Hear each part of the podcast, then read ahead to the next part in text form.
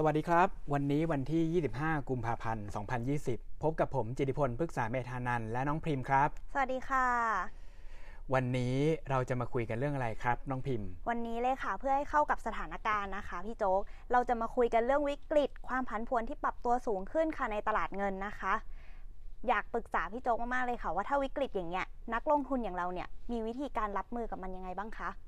หตอนนี้จะเรียกว่านักลงทุนเฉยๆก็ไม่ได้นะครับ ต้องเรียกว่าผู้ประสบภัยจากตลาดเงินปตระลาสดบทุนภัยจริงค่ะนะครับ เรียกว่า2อสวันที่ผ่านมาเนี่ยความผันผวนปรับตัวสูงขึ้น แบบที่เราไม่ทันตั้งตัวเลยนะครับ ไม่ว่าจะเป็นตลาดหุ้นไทยหุ้นอเมริกานะครับ ทุกอย่างปรับตัวลงแทบทั้งหมด แล้วเราก็เกิดอาการสับสนว่าในความเป็นจริงแล้วมันเกิดจากอะไร มันเกิดจากรายได้ที่มีโอกาสจะลดลงาจากปัญหาวิกฤตทางเศรษฐกิจหรือเปล่า หรือเป็นเพราะว่าราคาสินทรัพย์มันสูงผิดปกติ หรือเป็นเพราะว่านโยบายการเงินการคลังเนี่ยที่มันไม่สอดรับกับภาพรวมของเศรษฐกิจ ซึ่งทั้ง 3 อย่างเนี้ยบอกเลยนะครับว่าสามารถทำให้ ตลาดการเงิน หรือความผันผวนในตลาดการเงินเนี่ยปรับตัวสูงขึ้นได้ แต่อย่างหนึ่งที่น้องพิมพ์เนี่ยต้องระลึกไว้เสมอเมื่อความผันผวนปรับตัวสูงขึ้นค่ะคือต้องรู้จักนิสัยของตลาด มันคือยังไงเหรอคะพี่โจ๊กนิสัยของตลาดเนี่ยมันมีอยู่ 3 อย่าง อย่างแรกเลยก็คือ ตลาดเนี่ยกลัวความผันผวนมากอืมจากการวิเคราะห์นะครับ ข้อมูลในอดีตประมาณ 20 กว่าปีที่ผ่านมา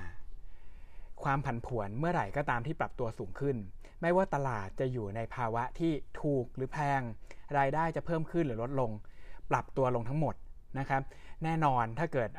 รายได้ของตลาดการเงินเนี่ยหรือว่ารายได้ของบริษัทจดทะเบียนในตลาดเนี่ยอยู่ในช่วงที่แย่นะครับ ก็มีโอกาสที่จะปรับตัวลงเยอะมากกว่าดี แต่ก็ไม่ได้หมายความว่าถ้าเกิดรายได้เป็นขาขึ้นและความผันผวนขึ้นมาเนี่ย ตลาดจะไม่ผันผวน แล้วก็ไม่ปรับตัวลง ก็ปรับตัวลงอยู่ดีอืมในขณะเดียวกันหลายคนอาจจะสับสนบอกว่าเอ๊ะตลาดเนี่ยซื้อขายกันใน valuation หรือว่าราคาที่แพงมาก แต่ในความเป็นจริง ถ้าเราย้อนกลับไปดูในอดีตเนี่ยจะพบว่าในช่วงที่ valuation ต่ำๆหุ้นราคาถูกๆถ้าอยู่ดีๆ มีความผันผวนเข้ามาเนี่ยตลาดลบเยอะกว่าอืมช่วงที่ราคาแพงด้วยซ้ำนะครับ นั่นก็คือหมายความว่า ความมั่นใจของคนในตลาดการเงินเนี่ยมันน้อย เพราะฉะนั้นอย่างแรกน้องพิมพ์ต้องเข้าใจนิสัยก่อนว่า เมื่อไหร่ความผันผวนเข้ามาเนี่ย ตลาดการเงินหนีแน่นอน อืมค่ะ แล้วอย่างนี้ถ้าความผันผวนมันสูงขนาดเนี้ยค่ะ พี่โจ๊กมองว่ามันต้องทำยังไงอะคะความผันผวนที่มีเนี่ยมันถึงจะลดลงได้ อย่างแรกเลยเนี่ยเราต้องคิดก่อนว่าความผันผวนมีโอกาสที่จะปรับตัวลดลงได้จากสาเหตุอะไรนะครับอ่าง่ายที่สุดเลยก็คือ ถ้าพื้นฐานไม่ได้เปลี่ยนไป นโยบายต้องเปลี่ยน อย่างอืมเช่นตอนนี้ที่เรามองกันอยู่นะครับว่าความผันผวนปรับตัวสูงขึ้น เราก็เชื่อว่าสุดท้ายอาจจะมีนโยบายการเงินที่ผ่อนคลายเข้ามา หรือว่าอาจจะมีนโยบายการคลังที่อัดฉีดเศรษฐกิจทำให้สุดท้ายความเชื่อมั่นกลับไปอยู่ในระดับเดิมได้นะครับอืมเพราะฉะนั้นค่ะถ้าเกิดเหตุการณ์แบบนี้ขึ้น ต่อให้ความผันผวนไม่ลดลงนะอ่าความผันผวนไม่ลดลง หุ้นก็อาจจะฟื้นตัวได้ หรืออีกแบบหนึ่งตลาดเนี่ย ก็จะมีลักษณะที่เบื่อง่าย มีนิสัยที่สองก็คือเบื่อง่าย และมีนิสัยช่างเลือก เมื่อไหร่ก็ตามที่เรื่องที่สร้างความผันผวนเนี่ยมันอยู่นานๆสักพักความผันผวนมันก็จะลดลงไปของมันเอง ในขณะเดียวกันนะครับ ตลาดเนี่ยก็จะพยายามเลือกตัวที่ความผันผวนเป็นบวกเข้ามาอยู่ใน portfolio ไปเรื่อยๆ อย่างเช่นช่วงที่ผ่านมาเราก็จะเห็นว่าความผันผวนปรับตัวสูงขึ้นจริงๆนะครับแล้วก็มีนักลงทุนบางกลุ่มเนี่ยที่บอกว่าเออพอความผันผวนปรับตัวสูงขึ้นแล้วทำยังไงดีก็จะมีคนที่ถือพวกตราสารหนี้นะครับก็บอกว่าอืมค่ะโอเค ความผันผวนปรับตัวสูงขึ้น และผลตอบแทนน้อย ก็ไปถือสินทรัพย์ที่คิดว่าน่าจะปรับตัวขึ้นในช่วงที่ผ่านมา ก็คือกลับมาถือทอง เช่นเดียวกันเราก็จะเจอนักลงทุนที่ถือหุ้นอยู่นะครับแล้วก็ค้นพบว่าความผันผวนมันสูงขึ้นซะจนถือหุ้นไม่ไหว ก็ต้องลดความผันผวนลงแล้วก็กลับมาถือทอง ทองก็เลยกลายเป็นสินทรัพย์ที่น่าสนใจในช่วงที่ความผันผวนสูงในช่วงที่ผ่านมา ในอนาคตเนี่ยมันก็จะมีสินทรัพย์ที่น่าสนใจแบบนี้เกิดขึ้นอีก ถ้าในเชิงพฤติกรรมเลยนะครับสินทรัพย์ที่สามารถปรับตัวบวกขึ้นได้ดีในช่วงที่ความผันผวนสูง หรือว่ามีความผันผวนเป็นบวกนะครับอืมอ่ากับอ่า เศรษฐกิจที่แย่เนี่ยก็คือตราสารหนี้ เพราะฉะนั้นในอนาคตเนี่ยพี่ก็เชื่อว่าถ้าเกิดเราค่อยๆ กระจายการลงทุนไปที่ตราสารหนี้เนี่ยสุดท้ายแล้วนักลงทุนพอเริ่มรู้ว่ามีที่ไปแล้วเนี่ยความผันผวนของตลาดก็จะปรับตัวลดลงโดยอัตโนมัติครับอ๋อ งั้นจริง ๆ ถ้าเรารู้แบบนี้แล้วอะค่ะ เราก็จะสามารถจัดการในระยะสั้นได้แล้ว ถ้าสมมุติเราย้ายไปในตราสารหนี้แต่พี่โจ๊ก การลงทุนในตราสารหนี้ค่ะ ปัจจุบันเนี่ยรู้สึกว่าผลตอบแทนเนี่ยมันไม่ค่อยน่าเย้ายวนหรือเปล่าคะมันไม่เซ็กซี่อะอ่าก็แน่นอนนะครับว่าจริง ๆ แล้วถ้าเกิดเรามองดูเนี่ยไม่ใช่แค่ตอนนี้ต่อให้ในอดีตเนี่ยก็จะมีคนพูดอยู่เสมอว่าผลตอบแทนของตราสารหนี้เนี่ยมันต่ำแล้วก็ต่ำมากๆนะครับถ้าเป็นนักลงทุนในระยะยาวเนี่ยยังไงก็ตามเราไม่ควรจะมีตราสารหนี้อย่างเดียว ตราสารหนี้ควรจะใช้ในการ บริหารพอร์ต เมื่อความผันผวนปรับตัวสูงขึ้นในระยะสั้น เราอาจจะเพิ่ม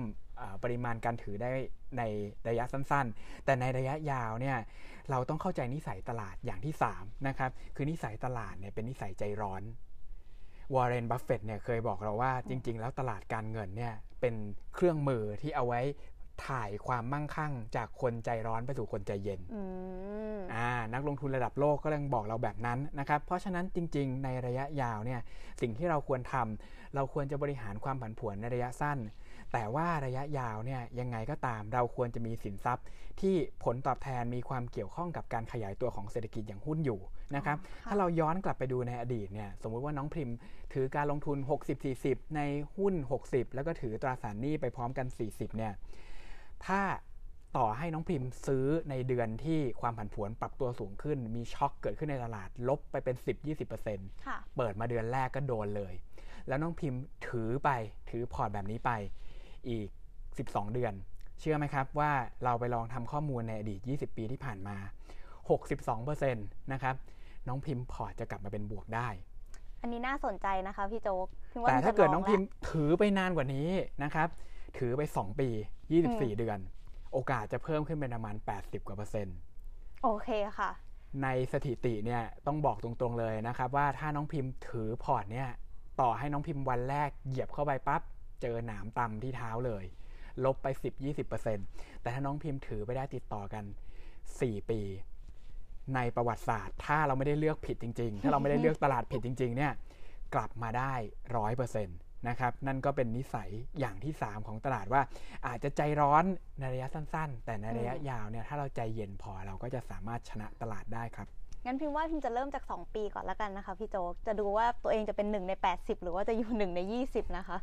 ต้องลองดูครับ อันนี้ก็ต้องลองดูแต่อย่างง่าย ๆ คือเมื่อไหร่ที่ความผันผวนเข้ามาอยู่ในตลาดมีสตินะครับ แล้วก็ มองโลกในแง่ความเป็นจริงว่าในระยะยาวความผันผวนที่สูงผิดปกติก็จะไม่อยู่กับเราไปตลอดครับได้ค่ะ งั้นสรุปวันนี้เลยละกันนะคะ ว่าจริงๆ แล้วเนี่ยความผันผวนเนี่ยแน่นอนค่ะมันเกิดขึ้นได้เสมอในระยะสั้นนะคะ คนเราเนี่ยอาจจะมองว่ามันเป็นวิกฤตก็ได้ แต่ในความเป็นจริงแล้วเนี่ยเราอาจจะมองให้มันเป็นโอกาสได้สำหรับนักลงทุนในระยะยาวนะคะ ซึ่งอย่างที่พี่โจ๊กบอกไป ดังนั้นเนี่ยเราก็ควรจะมีทั้งสติ แล้วก็ขยันเรียนรู้อยู่เสมอ